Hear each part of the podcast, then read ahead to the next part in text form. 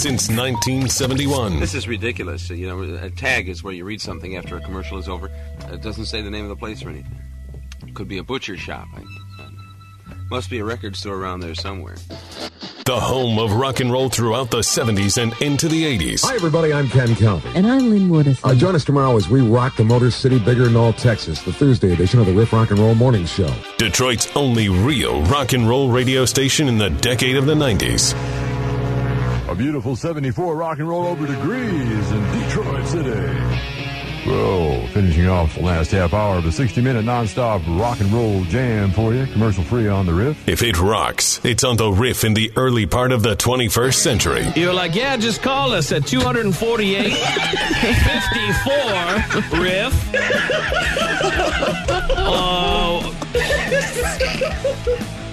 or you could call us at 1 855 for nearly 50 years, we are, have been, and continue to be 101 WRIF. Here is Mike Staff with our special guest, Mike Staff. Hey guys, welcome to the history of WRIF. I'm Meltdown. I've been on RIF for almost 25 years now. In about three weeks, it'll be 25 years. But normally Mike Staff is doing the intro. But since I'm interviewing Mike Staff, I thought, well, heck, I have to do the intro now. So, how you doing, Mike? Great to see you, Meltdown, yeah. once again. We did this a couple of weeks ago, and here we are again in northern Michigan. That's right. We're up here in uh, Traverse City, and uh, this time around, we were by the lake last time. And uh, but this time we're in your backyard. We got a fire cranked up, and we got the, the microphones uh, attached to our shirts, and we're just going to talk about your time at WRIF. Uh, over your 14 year period. So, what was what were the years you were there? So, I got there in 1992, and I left and moved up here to Traverse City in 2006. So okay. Years, yeah. So let's start. Let's start at the beginning. So, when, when did you get the radio bug? And I know that we've talked about this before. Uh, I don't think on on the air or anything, but you always wanted to be on Riff. So when did you decide or get the you know the the gumption that you wanted to be on the radio? Yeah, for me, as long as I can remember, I wanted to be a DJ on the riff. I remember when I was four years old, my older brother brought home a 45 of Led Zeppelin's Black Dog. Really? and I put it on, and I had my dad's big, super clunky headphones, and I'd crank it over and over. And I'm not even sure I knew why I loved it so much, but I did. Yeah. And uh, my brother told me that, yeah, you can hear this stuff on this radio station, WRIF. And I started listening to the riff in 1973, four, probably 1974. And um, so, is that your earliest memory of uh, of hearing a rock song? Yeah, oh, definitely. Yeah. It was, yep, Led Zeppelin, uh, Black Dog. But at the time, you know, Riff was playing Sabbath and Deep Purple, and I, it was the heavy, heavy guitars that yeah. really got me. And then, so I was hooked, and I would be listening to the radio all the time. And I would go to bed at night at 10 years old and I'd, you know, put my headphones on and go under the covers and listen to riff. And I'd listen to the DJs talk about this great music. So who are the DJs that you're listening to? Do you remember? Uh, yeah, uh, Peter Werbe was definitely one of them. Uh, there's a guy, Mark Daddy Addy. Yeah, yeah. Uh, Mark was there. Um, Steve Kostan came a little bit later. Um, I'm trying to think those late night guys that I love. Uh, uh, I think it was Mark Addy and Peter Werbe were the ones that I listened to the most back. I mean, I'm talking early 1970s. Right, and it's like back then that was like the time of WKRP in Cincinnati, and you had this right. whole preconceived image in your head of what was going on, and a lot of that was probably true back then. right, exactly. Yeah, that probably came out in 1980 or so. Yeah. Um, it's really funny though. Like if you talk to my friends from elementary school, junior high, high school, they will all tell you that I was the guy that always said I'm going to be on the riff, and it wasn't like I just wanted to be in radio. I wanted to be a DJ on the riff. Right. To me, riff was the pinnacle. Well, know? I think that we talked about this last time that that uh, when I came to Detroit to uh, to interview, when I pulled in the parking lot and saw those riff fans with the iconic symbol and stuff, I'm yeah, like, the, oh, it, it kind of gave me like goosebumps right away. So, um, so how does your radio career start? So I graduated um, from high school, and I went. I, I went to Central Michigan University for about half a semester uh, partied myself out of it. But the one thing that I did do was I was on the radio. I had a, uh, like a newscast at noon, and then I'd always be hanging around the radio station. So if a DJ couldn't make it, I could go on the air and be on the air. So that's the one good thing that came out of Central, but it just wasn't working for me. I was partying a little bit too hard. Yeah. And I ended up coming home and going to Specs Howard, which is a broadcast school in Detroit, which was the best thing that could have happened to me. So uh, when I was going to Specs. And what um, year is this? It was 1987. Okay, when so you're I going to started Specs. Going to Specs, and after about maybe four months or so, they say, "Hey, you can get an internship now." So I got two internships. One was at WJR AM because it was the only thing that was available at the Right. time. And, who were you working with at that station? well, the guy's name is Bill Plegg, and he was a producer for J.P. McCarthy. Now, J.P. McCarthy was like the king of Detroit radio Right. At that time, so it was a really cool internship. so you got to meet JP and all that. Got to meet JP and kind of see how this whole big time radio show comes together. You know, in fact, when I was an intern at WJR, I got to talk to George H.W. Bush on the phone just for half a That's second. so cool. But back then, there wasn't like satellite radio, and WJR was a clear signal radio station, which means that it's the only AM 760 frequency on the dial. So this radio station would boom into Florida at Right, night. right. And so it had a ton of clout. So back then, a guy like JP, who was number one across the board, could get interviews with the sitting president. Yeah. So the president called, and the producer was really cool. He was my buddy, and he's like, "Hey, you want to talk to the president? Just pick up the phone and tell him that Mr. McCarthy will be with him in a minute." So I got to talk to him for a second. That was really cool. That's funny. I had experience like that with uh, George Thorogood. I think that the, the DJ left the studio for a second to go get whatever had again. And so I talked to George Thorogood on the you know on the on the phone for just a second. I remember him not being very nice, but he's he was probably pressed for time. He didn't want to talk to some punk kid. intern. Yeah, exactly. But Uh, uh, but about two months after I got the internship at WJR, one uh, an internship at Wheels opened up. That was ninety eight seven WLLZ.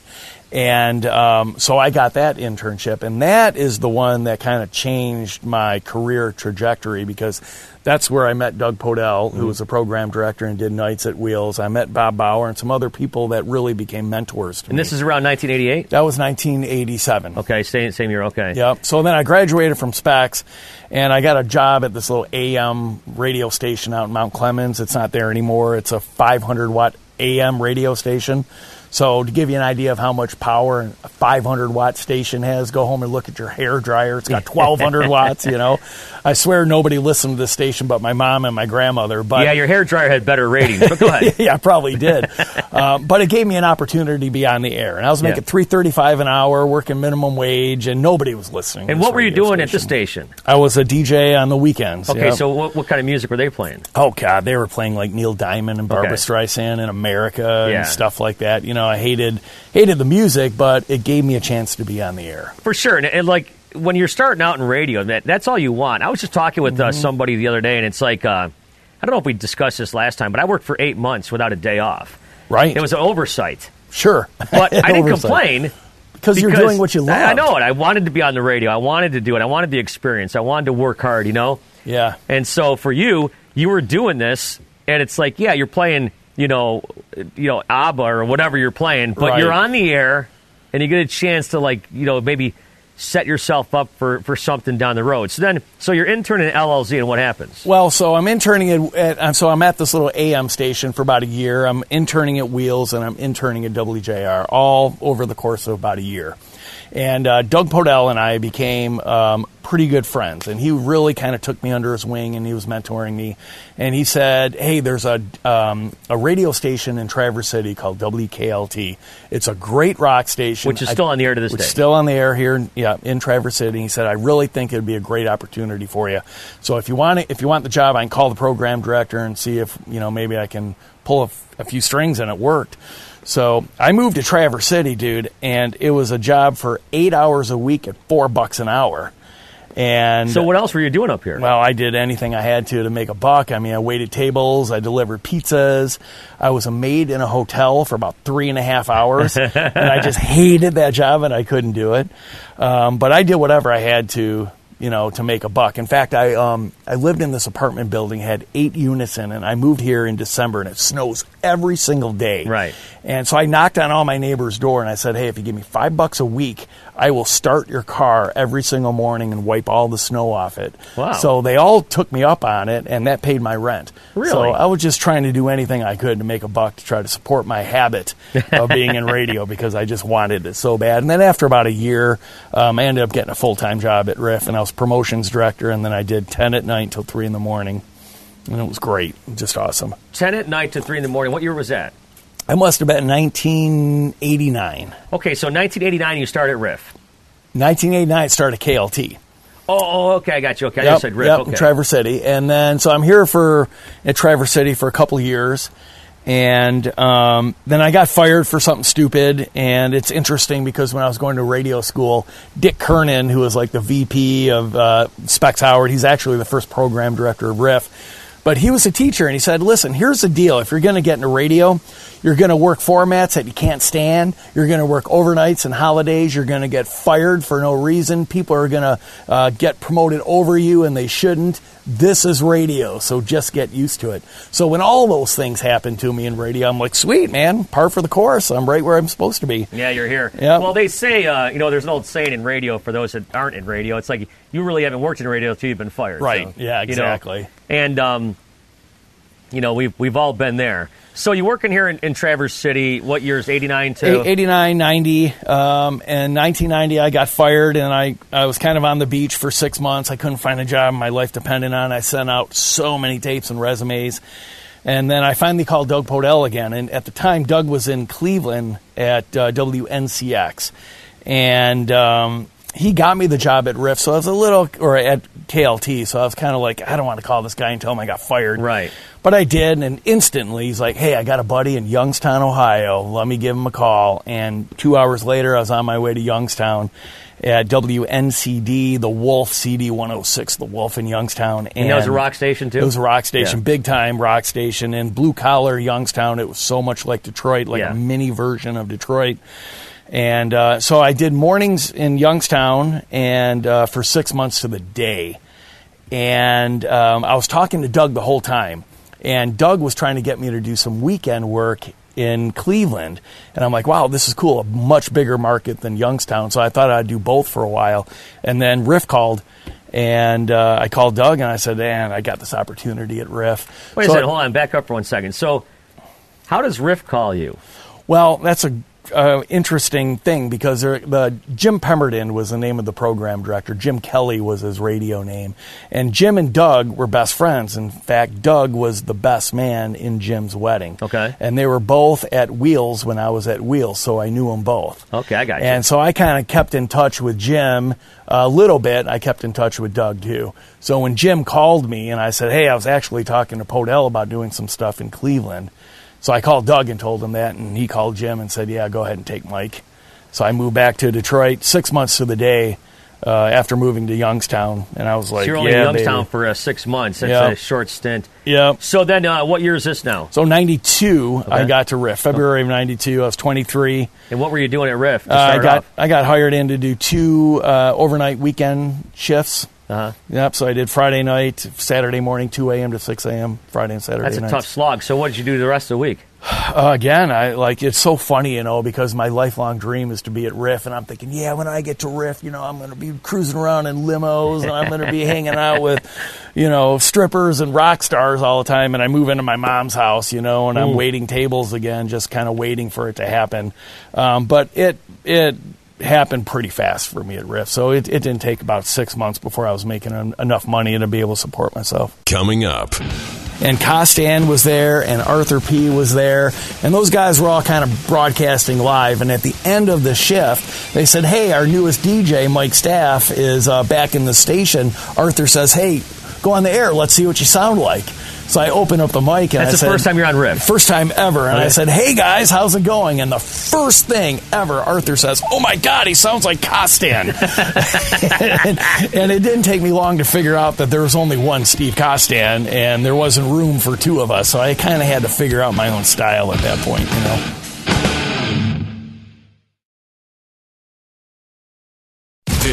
The history of WRIF, the podcast. From Pontiac to Plymouth. 101 WRIF. Detroit. This is the home of rock and roll. Go ahead, tell, tell me more. Legendary personalities from Detroit's iconic WRIF. Do you remember the first time you met Arthur? I, uh, I do, yep, yep. And I remember the first time I talked to him on the air. So when you're young in radio and you're raised in a city like Detroit, um, you have DJs that you gravitate towards, that you really want to emulate, that you think sound really cool, you know?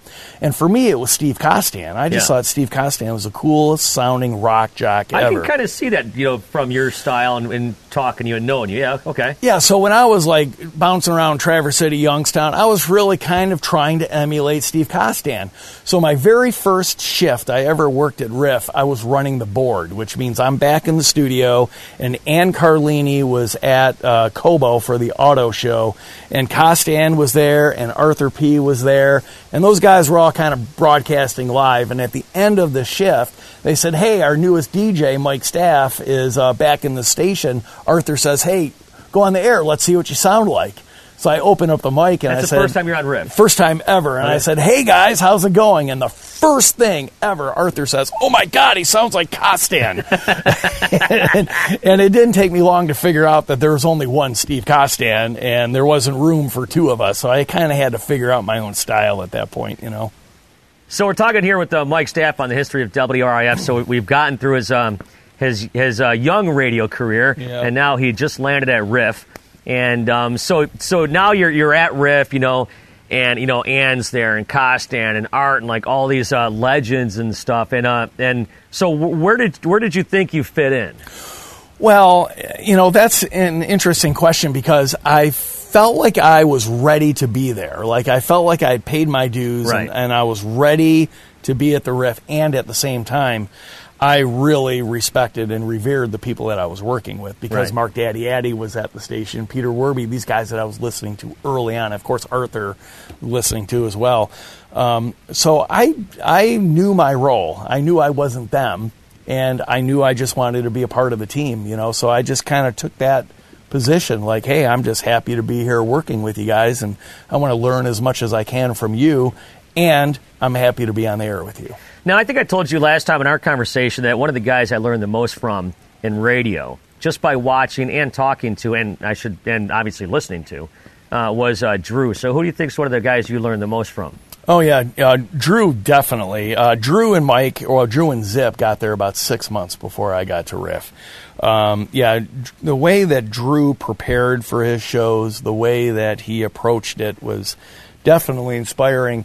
I, I still think it was probably Steve Kostan though that really because Steve was the music guy. He was the local music guy. He knew what was going on. He knew everything about every album, every song, and that was kind of my kind of my lane because I love the music so much. And like I can't tell you trivia about anything.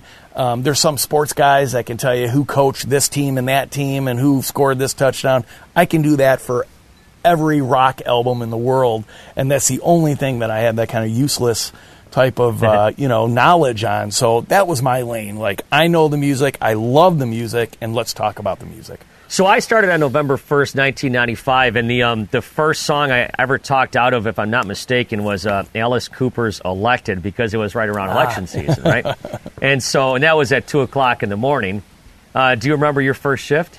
I do. My first shift at Riff, um, I'm, I'm going in at two o'clock in the morning. This is so funny because it's it was such a different era. And I walk into the studio. It's it's 1.30 in the morning, 1.15, and Mark Addy is in there with his wife, and they have candles everywhere. They have a bottle of wine. They're just kind of like sitting there having this date while he's talking on the radio. And I was just like, wow, this Yeah. is And then, of course, you get there, the lights go on, yeah, candles, are, right. Yeah, this candles is- are off. you know. This is totally interesting. Yeah. So he's leaving, and I'm like, hey, where's the music log? Because there is a music log, and you kind of follow along on the log. And Mark was like, there's no music log. You play whatever you want. It's called the Riff Rock Cafe. Go nuts. And I'm like, wait a second. Let me just get this straight. So I can play anything I want. He says, anything. Yeah, because So I- overnights are not really rated and stuff. Right, it's no, like, not know. at all. Yeah. And I said, so I could play like the whole Pink Floyd The Wall if I want to. He's like, sure. I said, I could play Deep Triumph if I feel like it. Absolutely. I could play Metallica, no problem. Play whatever you want. And I was like, oh my gosh, this is the best gig in the world, you know.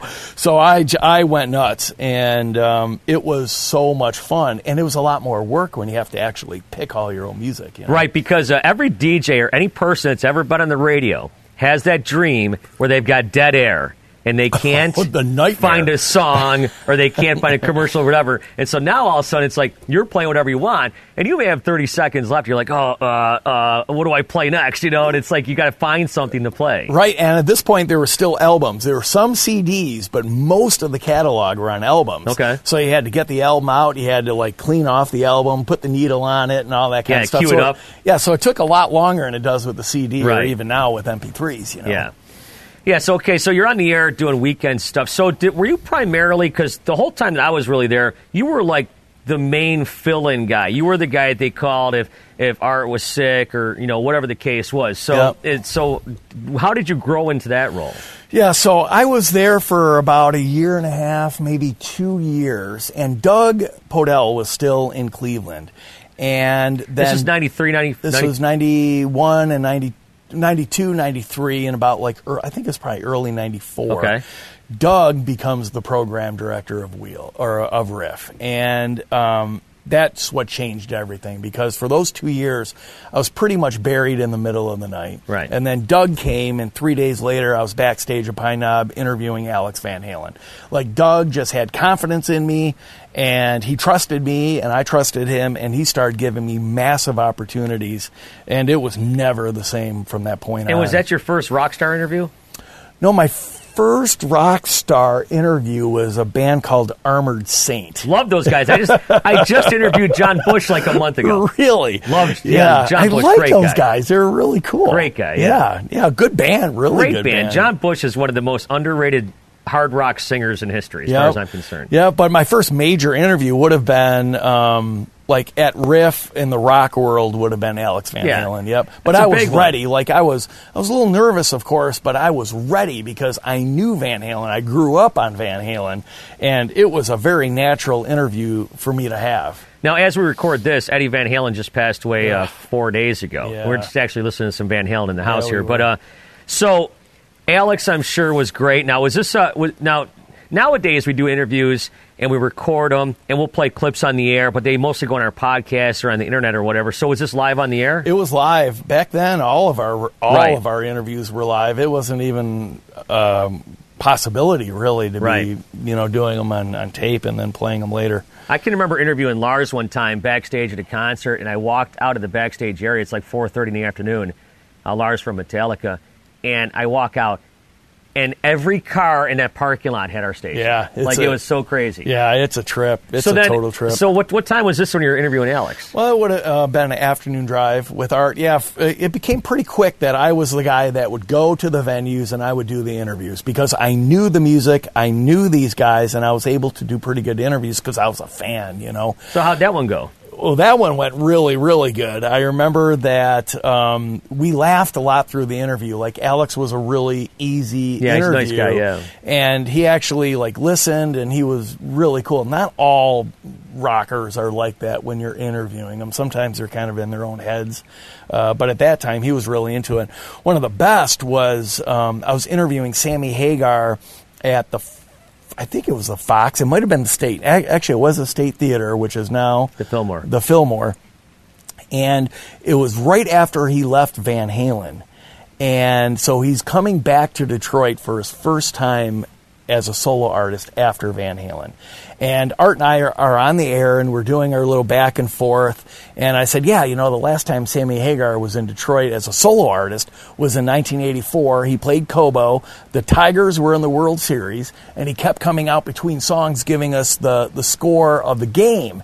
And it was so badass. And we kind of like had this memory. So, about, I don't know, half hour, 45 minutes later, the record rep comes up and says, Hey, Sammy's here. You want to go meet him? I'm like, Yeah, sure. So I go backstage, I meet Sammy, and he's totally cool. And we kind of talked about that, that, you know, last time he was here.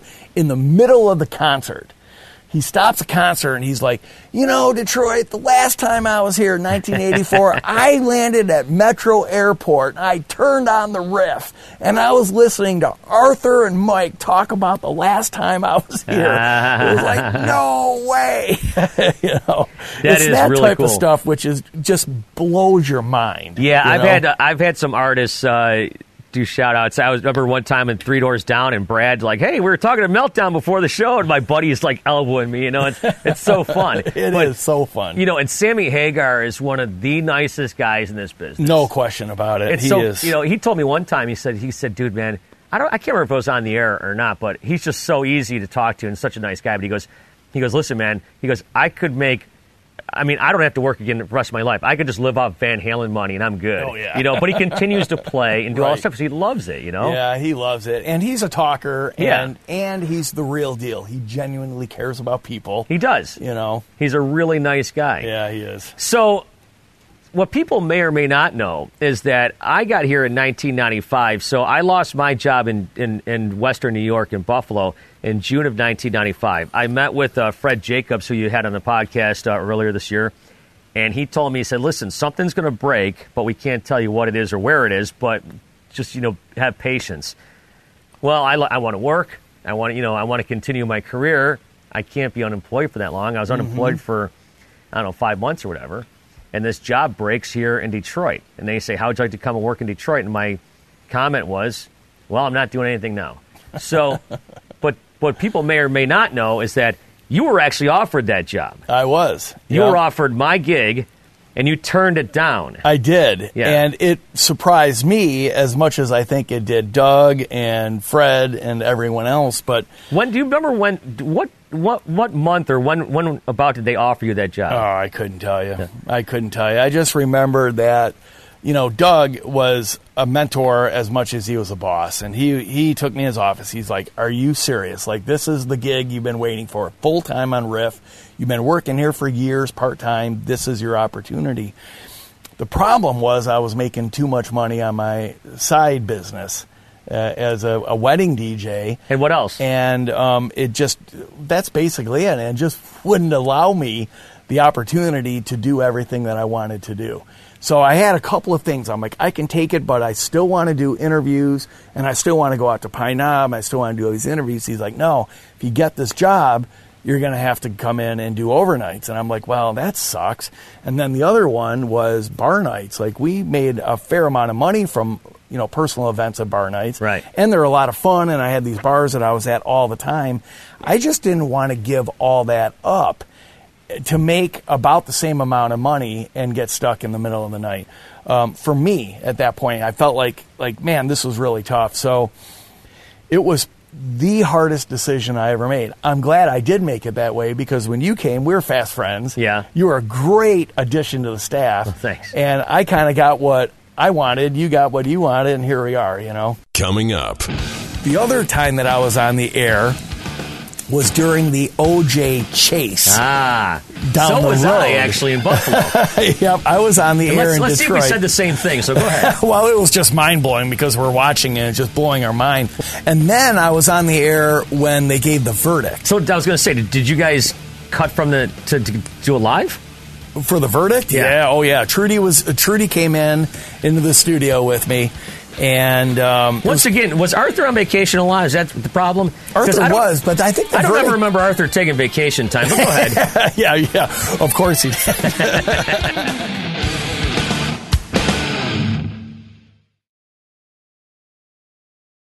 for nearly 50 years, we are, have been, and continue to be 101 WRIF. What are you crazy? How do you remember? It was about three years How do. I remember when I was there? As a matter of fact, Yeah, I think that trip four was a years blur. ago. 4 That long ago? Mm-hmm. I haven't I been here that remember. long. Do you? I was sitting on the beach, a lot of people sitting around me, and and I was screwing up. and, and you were screwing up royally back here, and I was trying to get I it together. That's I all. was not. I made one little mistake, and you blew your top at me. No, I said, cool it, Uh, get it oh, together. Like. You're making us look silly back here in Hawaii. Well, you already look silly sitting out there on the beach yard. So No, I, that look pretty cool. This is the history of WRIF, the podcast.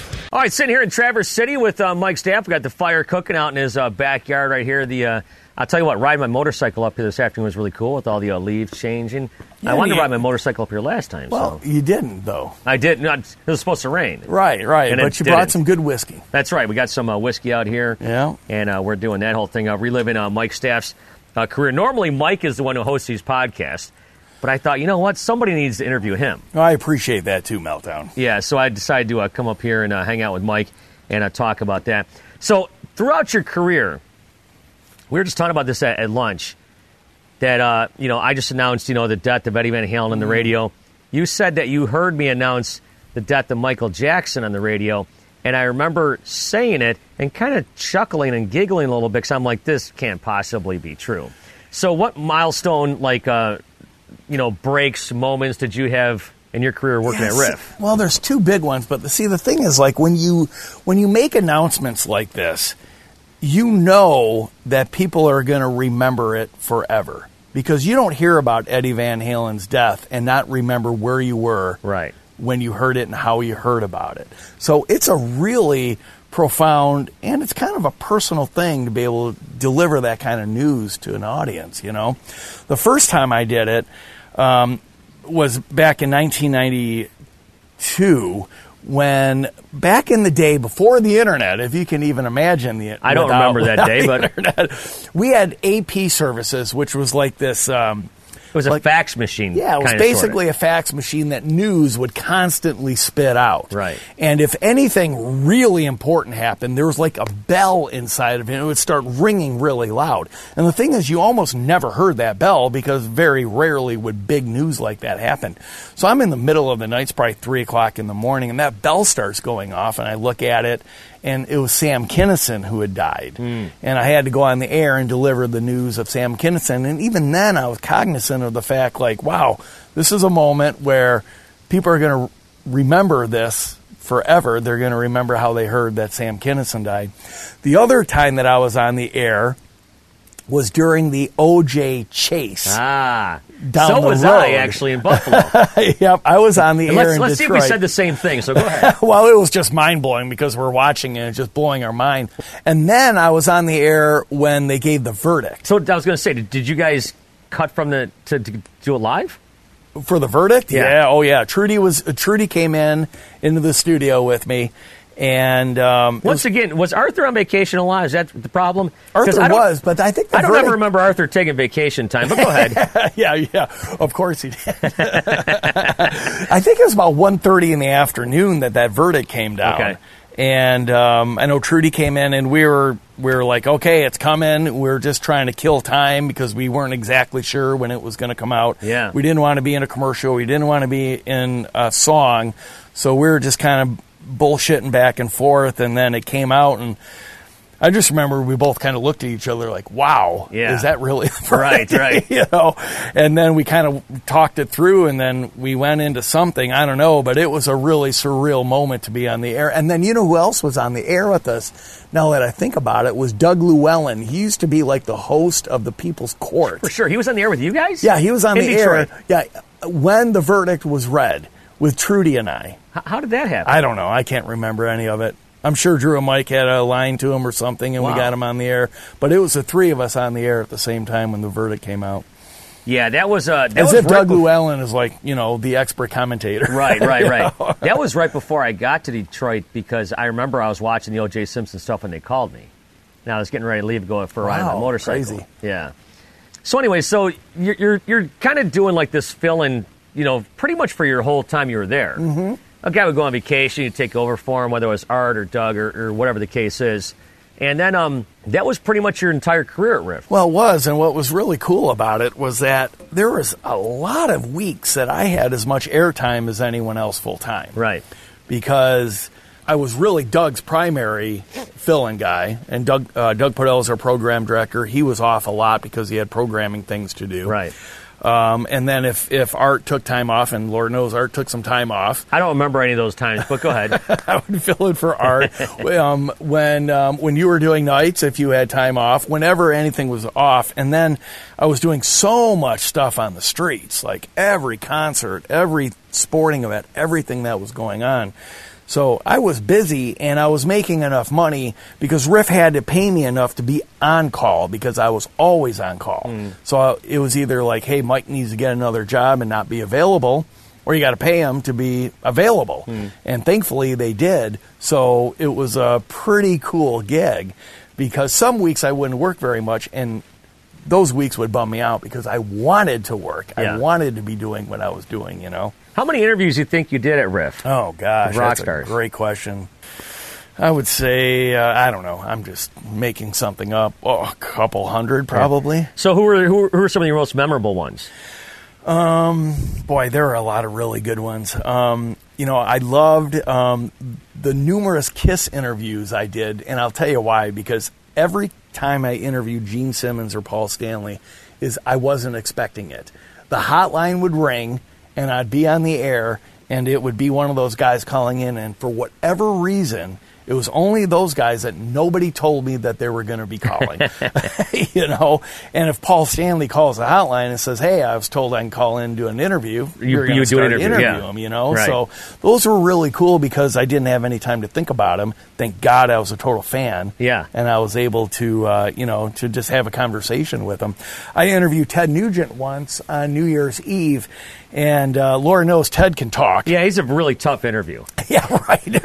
All you have to do is say hi, Ted. Yeah. And um, it was interesting because during the holidays, we're not being rated. At that point, at least, we weren't. So it, Yeah, there like a wasn't- two week window there. Yeah, there was no like, there's no pressure of a ratings period or anything. So you can get a lot looser on the air. Ted called and um, he's talking about hunting or politics or something, and I had to cough, so I turned off my mic, and I just didn't turn it back on. And I realized that I didn't turn on my mic for almost 15 minutes. and Ted is just talking, talking, talking, you know. And he was really going off on politics at that point. And um, we ended up getting off the air. It was about a 35 minute interview. And we get off, and I pick up the phone, and we're in commercials. And off the air, Ted's like, Holy shit, Staff, you're a maniac. I can't believe you just let me get away with that. I was like, Yeah, Ted, be Ted, you know. yeah, Ted's a great interview. Uh, I remember one time, uh, I think it was 2009 when Kiss was coming to play those final shows at Cobo, and uh, the tickets went on sale for the first show, and it, I had Paul on like at four o'clock or something, and they sold out or whatever it was. They called me back, and I put them back on again for the second show. Isn't that awesome? Yeah, it was That's- really cool. Yeah, that's really really cool. But see, back in those days, like I remember talking to Kid Rock at nine uh, nine thirty in the morning on a Saturday when tickets for his concert went on sale at ten. Yeah. just to kind of pump the show Right. and make it cool. And it's it was a lot different then. Well, that plus people had to stand in line to get tickets. Right? Yeah, way. Yeah, and you yeah. had to like get up and you know make some sort of commitment to go get your tickets. Yeah, exactly. You know, now you do it from your you know from your basement with your pajamas on. Yeah, right. There were some interviews that I did um, live on stage that were really cool. There was ones where Motley Crue gets back together. Of course, um, Vince Neil left, John Corabi came in, he left, and Vince Neil comes back. And that was at the uh, Fillmore. And that was at the Fillmore, it was a state theater at the Right. time, and it was a big deal. I mean, um, media from all over the country were at the state theater that night. Rolling Stone was there, MTV was there. It was a big deal. And after the concert, there was a Q and A. Right. So I got to be on stage with the band in front of two or three thousand people doing an interview with Motley Crue, um, just about Motley Crue. And that was a really badass experience too, you Yeah. know, to be Yeah, able to be that, that, that yeah. kind of live. That was really cool. And that was interesting as well because I got to, I just give so much love and credit to Doug Podell because um, I don't know why. I have no idea because Doug was uh, a fan of Motley Crue. He loved Motley Crue. But it was like halfway through the show, he comes up to me and says, Hey, man, I'm going to leave. You want to do this interview? And I was like, uh, "What are you talking about?" He's like, "You just got to go up on stage and interview." Yeah, just do that. Just go up on like- stage. Yeah, I'm how like, could that be? Yeah, I'm there. So I had no notes. I had no prep. But again, it just goes back to being a fan. Right. I love Motley Crue. I knew what I would have asked them as a fan. Hey, you're back. Tell me about what's going on. You know. Well, you know, there, there's a there's a art to an interview, right? and it's like um, people think you could just go up there and talk to Tommy Lee or Vince Neil like you're their friend, you know, you don't want to ask them the same questions they get all the time. You know, maybe for something like that, it's a little bit different because they're talking to so many people, right? Right. Uh, but you, you you want your interview to be somewhat memorable. You want your interview to be to kind of stand out a little bit. Um, Yeah. You know, so you got to kind of go at it different angles.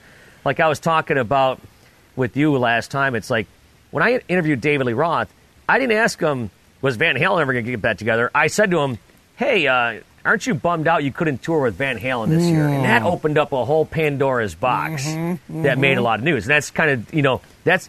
So in other words, what I'm saying is sometimes you have to prepare a little bit for that stuff, and so putting you on the fly like that, That's that's in, in many ways harder. It is harder. It's um, and at the same time, it just goes back to you can't fake what we do. You've got to either be a fan or you're not a fan. But sometimes you know? in that thing, couldn't you have leaned on some of the fans for questions, right? Weren't, did they have a mic on well, the we crowd or something? yeah, and that was really cool too because I probably asked maybe the first five or six questions. Yeah, you like kind of prime the pump. Yep. And then if somebody wants to ask Nikki about snorting ants with Ozzy or whatever the case is, Right. it's not on you. It's not on me, and you can kind of reframe the question a little bit to make it a little bit more palatable for Yeah, but everybody's there, so they heard it, you know, Right, and, you know, whatever the case is. There was a time when, of course, you know, Roger Waters left Pink Floyd, and he had a solo album, and there was like six radio stations around the country that had an opportunity to talk to Roger Waters.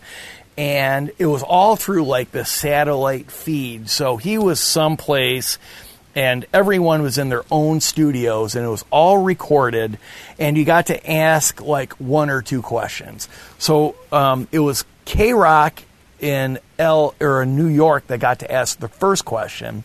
And then it was riff that got to ask the second question it was me and i just went for it i said hey roger waters are you ever going to get back with pink floyd and of course that is the soundbite that Right. went live on MTV. It got quoted in Rolling Stone. For sure, yeah. It got quoted everywhere, you know, because that was the question. Because Roger Waters was not an easy interview to get. Yeah. And you just didn't have an opportunity to ask a question like that. And that's the question that everyone wanted to know. So in, in that time, I think it was other DJs were like too cool to ask the obvious question. Sometimes the obvious question is the one that people won't ask or for whatever reason don't ask. Yeah. You know, I wasn't afraid to ask the obvious because that's all I really cared about. Yeah, I talked to Nick Mason last year, and I asked him uh, kind of the similar question. And he said it was pretty much between uh, David and Roger. He said those guys, you know, Yeah, as long as they're along. doing their thing, it's not going to happen. Yeah, So- right. what a shame. So you just talked about Motley Crue. So I have to imagine that one of the highlights of your career at Riff was proposing on stage with Motley Crue. Take us to the beginning of how that's, that ball started rolling because in my 30 years in radio, I've never seen or heard something like that. So the reason that happened, I was able to propose on stage, is because Tommy Lee and I were friends, and we became friends the very first time when uh, John Corabi was actually singing for Vince Neil, and I was broadcasting from Pine Knob from the parking lot, and it's like three o'clock in the afternoon, so people aren't even really there yet. Right. And I'm doing my first break with Arthur, and we're just talking about Motley Crue at Pine Knob, and we see the tour buses come in and there's nobody in the parking lot. So they just start plowing right at us, right at us, right at us. And I'm on the air and I'm just saying, Art, I think the Motley Crue tour buses are pulling in, but they're they're coming right at us and they stop right at us and out jumps the band. And Tommy Lee, um, uh, Mick Mars, Nikki Sixx, and John Corabi all come over. Well, let me ask you this, because I saw that show in Buffalo before I got here. How many people were at that show? Because in Buffalo, there might have been 3,000. Well, in a, in a 12, 15,000 seat venue. Yeah, it was um, it was it wasn't sold out, but it was fairly full because Okay. Detroit loves a good rock show. For sure, know? yeah. And um, so we, I was able to interview the band, and Tommy just happened to be standing closest to me, so I asked him most of the questions. It happened so spontaneously. we got off the air, and then I just started bullshitting with Tommy Lee, and I got ended up getting on the tour bus with him. We go backstage, and we just kind of hung out for the night. And he was really cool, and we kind of connected. So every time he would come to town after that, he would look me up, or I would look him up, and we just saw each other a couple, maybe a dozen, 15 times in the next four or five years. So And, when uh, it was time to propose to my, my girlfriend, uh, you know, later my wife, I said, dude, I got this crazy idea. It's totally cool if you say no. I just want to bring it up. Can I propose on stage? And he said, yeah, man, no problem. So I thought maybe it would be like at the beginning of the concert, Right. you know, and Right. the lights are on, and and he's like, "No, dude, in the middle of the show." So he is married to Pam at the time, and they had some sappy little piano thing that Tommy was doing, and they were having pictures of Pamela and his son Brandon as a baby on the screen, and then after that, I was going to come up and propose, and that's what happened. So, So wait a second. So hold on. So you're at the concert. This is at the Palace, right? it's at the Palace. Yeah. Okay, so you're at the Palace, and your then girlfriend is there. Yep. Okay. So you guys are watching the show? Well, we're watching the show, and everyone was kind of in on it. So the people from the palace were so cool, and they gave us a suite. So we had a suite, and I had all my you know, a ton of friends in the suite, packed in the suite, and then. My um, invite my invite must have got lost in the mail, but go ahead. and then I, I had uh, I inter, I introduced the band at the beginning of the concert. So then I go back to the suite and we're watching the show, and then I knew it was coming up. I knew what song to wait for and everything. And then I said, "Hey," to my you know to my girlfriend, "Hey, Danny, you want to go down and like I'm gonna like bring on the band again for the encore? You want to come down?" And she's like. No, I'm good with all of our friends. of course he did. And of course, all the friends were like, "Go, go, go!" So she went down, and um, and you know, we went down there. We got backstage, and she was not a public person. She didn't Right. really like being in front of people, and so you know, Tommy gets done with his little piano thing, and he goes up to the you know the front mic. And he's like, "Hey, Detroit, you know this crazy psycho, don't you?" And I walked out and kind of inter, you know, introduced myself again. And Okay, then- wait a second. Hold on. Danny's on the side of the stage. still. Danny's on the side of the stage. The whole band is on the stage. Okay. I'm in the center of the stage on the mic, and I'm like, "Hey, this is really awesome." I said, "I want my girlfriend to come out and check Oh, this out." Oh, boy. And I look at her, and she's looking at me like, Yeah, no, saying, yeah. no, no, no, no, no." And Tommy grabs her and brings her out on stage. And she's in front of me, and I dropped to one knee, and then, Oh, of course boy. she knew what was going on, you know. and we got the sweet picture of the whole band behind me on the risers, like with their arms in the air, and I'm on one knee, and Danny's got her hands over her face, and it was just.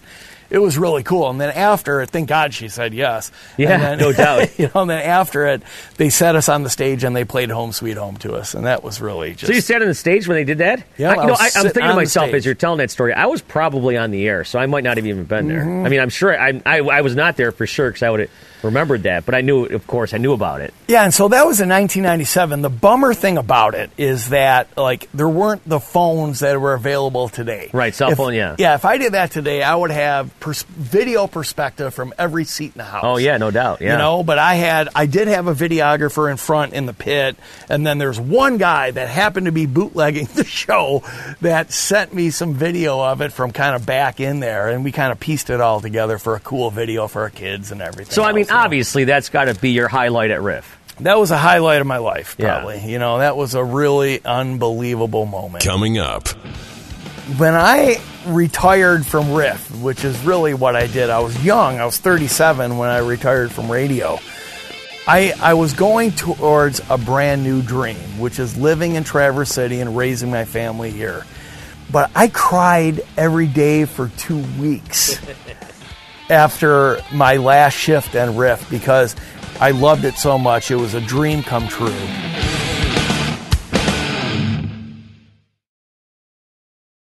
One hundred and one minutes of non-stop riff rock. This is the history of WRIF, the podcast. Party with the Riff all weekend long because it's Big Daddy's Four Play weekend on 101 WRIF. Riff rocks, baby. All right, so we've come to the part of the show where I'm just going to throw out some uh, some questions here, and we'll see what your what your answers are. Okay. Okay. All right. So, how many times have you knocked yourself out by a cart rack? One time. okay, well that's one more than I ever did. yeah, right. So, for people that don't know, they're listening right now. A cart rack. Back in the day, we had these carts. And they were like eight tracks, but they were called carts, and they would have commercials on them or songs or whatever. And um, so we had these racks, and they were you know maybe six foot high in the studio or whatever. So, so what happened? Well, so I was in Youngstown working overnights and um, bringing on home from Led Zeppelin. I, I played, and I used to air jam a lot. I loved air jamming, and I was air jamming, bringing on home, and then it kicks in, and I just threw my head back in an air jam, and I hit myself in the head, and I literally knocked myself out. To the point where I woke up, I have no idea how long I was out, but there was dead air, and there's a little alarm on the board when there's no sound coming through, going. Eh, eh, eh, eh, And that, I- that alarm probably didn't go off for at least a few minutes. I have no idea how long it was, but I actually went back on the air and I instantly opened up the mic and I told my listeners what happened. I said, "You would not believe what happened." All right, so it was really funny. Mike Staff zero, cart rack one. All right, there we go. All right, another question here for you. Have you ever had your car completely covered with promo pictures of you? I did. I, I, um, you know, when I finally decided to move to Traverse City to raise my family, I had I quit Riff. I had to after 14 years, and I had uh, Riff was so gracious and so cool. They threw this party for me, and I had all these old promo pictures, and they cut out my face and they just put them everywhere, and it was really funny. But I, I got to tell you, Meltdown, when I um, when I retired from Riff, which is really what I did. I was young. I was 37 when I retired from radio, but. It, I, I was going towards a brand new dream, which is living in Traverse City and raising my family here. But I cried every day for two weeks after my last shift and riff because A, I loved it so much. It was a dream come true. And I felt so much love from everyone at Riff. I have this picture of my last shift at Riff, which was at Harley Fest at Freedom Hill, and um, everyone was there. You were there, Ann was there, Doug was there, Drew was there, Arthur was there. Everyone was there um, for my very last break, and it just it meant the world to me. So I was just like going around in my head for weeks, like, wow, that was like, what an awesome trip that happened so fast. That 14 years at Riff and 20 years in radio just flew by. And at the same time, like, I'm going towards a brand new dream. Yeah. You know, it was just a very bizarre time in my life. How long did it take you to decide that you wanted to, uh, you know, um, as you say, retire from Riff and, and just uh, kind of retire from the radio business? Yeah, it took a little while. You know, when I first started my radio career and I was living in Traverse City, I fell in love with it. And the people that grew up in Traverse City loved being raised in Traverse City. So I really set myself a goal that I was going to raise my kids in Traverse City. So when my youngest was a year, year and a half, I knew it was time. And my oldest was almost ready to be in kindergarten. That was the goal, to be here before she was in kindergarten. Mm-hmm. And I just kind of felt like the pressure was on. And my my business was really taking off, so I can afford to do it. And at that time, I felt like I had accomplished everything that I needed to accomplish in radio. I had interviewed all my heroes. I had been I, I was a part of the team at Riff that I wanted to be a part of. I felt like I was valued on that team and that I contributed to that team. I just felt like it was a really good time to kind of like end it on top, you know. Who were some of your heroes that you interviewed at Riff? You mentioned heroes. So, I mean, obviously you talked about, um, you know, you talked about, you know, Tommy and, and Alex and stuff like that. Yeah, I got to interview, um, meet or interview just about every single one of my heroes. Like I, I had a chance to meet Robert Plant of, of Led Zeppelin, who was like the ultimate. Right. Met the Rolling Stones. I got to interview Aerosmith. Interviewed Metallica a number of times. Interviewed uh, Kid Rock a bunch of times. Um, it was um, it was just absolutely amazing. You know, when I was a kid in high school, Triumph was one of my favorite bands, and Rik Emmett is a guitar player in Triumph. That you And a singer, yeah. yeah yeah, and you, you Well, I was going to ask you earlier if if Danny would have said no, would you have proposed to Rik Emmett? oh, so so let's tell her. so so I was a Rik Emmett is a guitar player and singer of the band Triumph. I know a lot of people listening right now probably don't even know who Triumph is. Come on but now. they were a big band in the '80s, Yeah. and they were my favorite band. They had a lot of really super positive lyrics.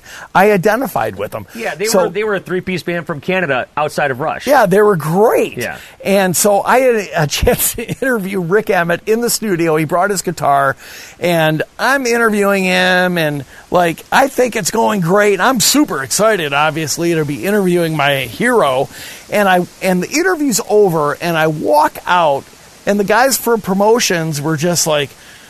Wow, could you have blown him anymore? I was like, "What do you mean?" And they're like, "Damn, dude!" And I was like, Well, "Oh that's my the good thing about radio guys. We're, we're not very sarcastic Right. or ball busting. Yeah, not at all. So- And uh, so, like, I'm freaking out. I'm like, oh my god, did like, oh my God, did I come across a little bit too strong? so Rik Emmett was playing at the Seventh House in Pontiac that night, and he let me introduce him on stage, and I got the front row, and he asked me if, if there's any songs I wanted him to play. Oh, for God's like I'm the I'm like I'm the guest of the night, you know. So I, I introduce him, and then he's playing a show, and then he says, "Hey."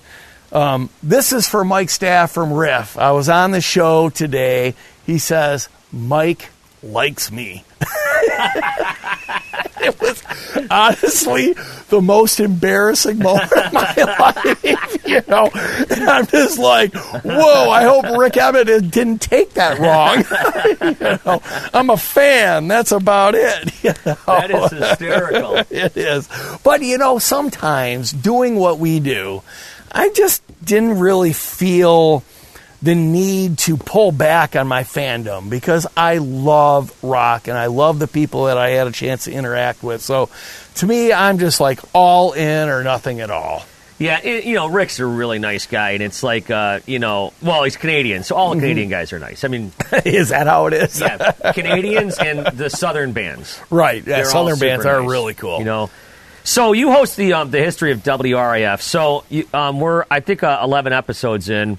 Um, I don't know if I can say this or not, but you said that you talked to Drew, and Drew's going to try to make an appearance coming up. Yep, Drew is coming up. Yeah. I'm very excited about that. I'm very hopeful Doug Podell is going going to come up as well. Yeah, there's some Um, there's some others that you know you kind of you're kind of chipping away and working at. Yeah. Um, so give me some of the highlights of of what you've done so far on the Riff podcast, and maybe some of the things that surprised you at, or or that you learned.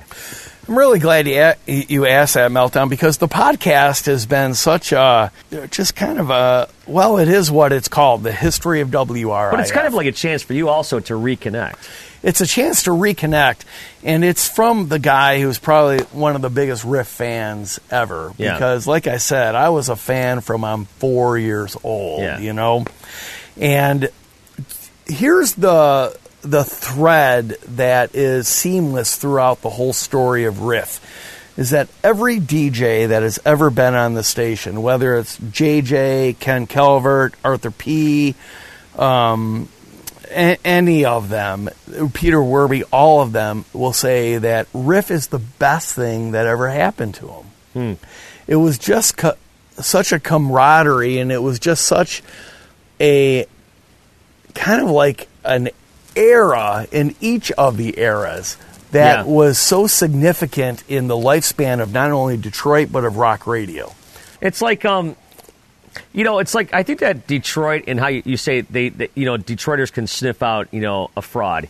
Yep. It kind of goes in the grain of the whole Midwestern thing. You know what I'm saying? These are real people. Yeah, there's no doubt. Tom Wright, I um, had the opportunity to do the interviews for a documentary that won an Emmy called The Grande Ballroom Story. Oh, yeah, yeah. And Tom Wright, who was the manager of The Who, who also managed the Grande Ballroom, he said it best when he said Detroit works on eight hour shifts and it plays and parties on eight hour shifts. That is so true. Like, that is the heartbeat of Detroit. And in Detroit, we don't have time for fake anything. Right. That if you want something real, you're going to come to Detroit. It starts with Motown, but you got the MC5, you got Ted Nugent, you got uh, Bob Seger, you got Kid Rock, you got Eminem. Those guys are real. Every the the the thread that is consistent through all of their music, it's real. Right. Nobody's trying to bullshit anyone. Right. And Riff had to stand up to that, or it would have been sniffed out like every other radio station since. Yeah, there was a uh, there was a quote from Ted Nugent that, that was on our, our former program director uh, Mark Pennington's office that said, you know, uh, nobody tells Riff what to play. It's like, Right. and no one does. Yeah, that was one of the cool things is that when Riff added a song, you would see like 50 other radio stations in, in the country add a song. I had the chance to uh, broadcast from the MTV Video Music Awards in New York City twice and the MTV Movie Awards in LA once time from Riff. And what was so cool about it is that like the first time I go to New York City and there's radio stations from all over the country there. And we're all set up underneath Radio City music hall in the basement the day before the award show.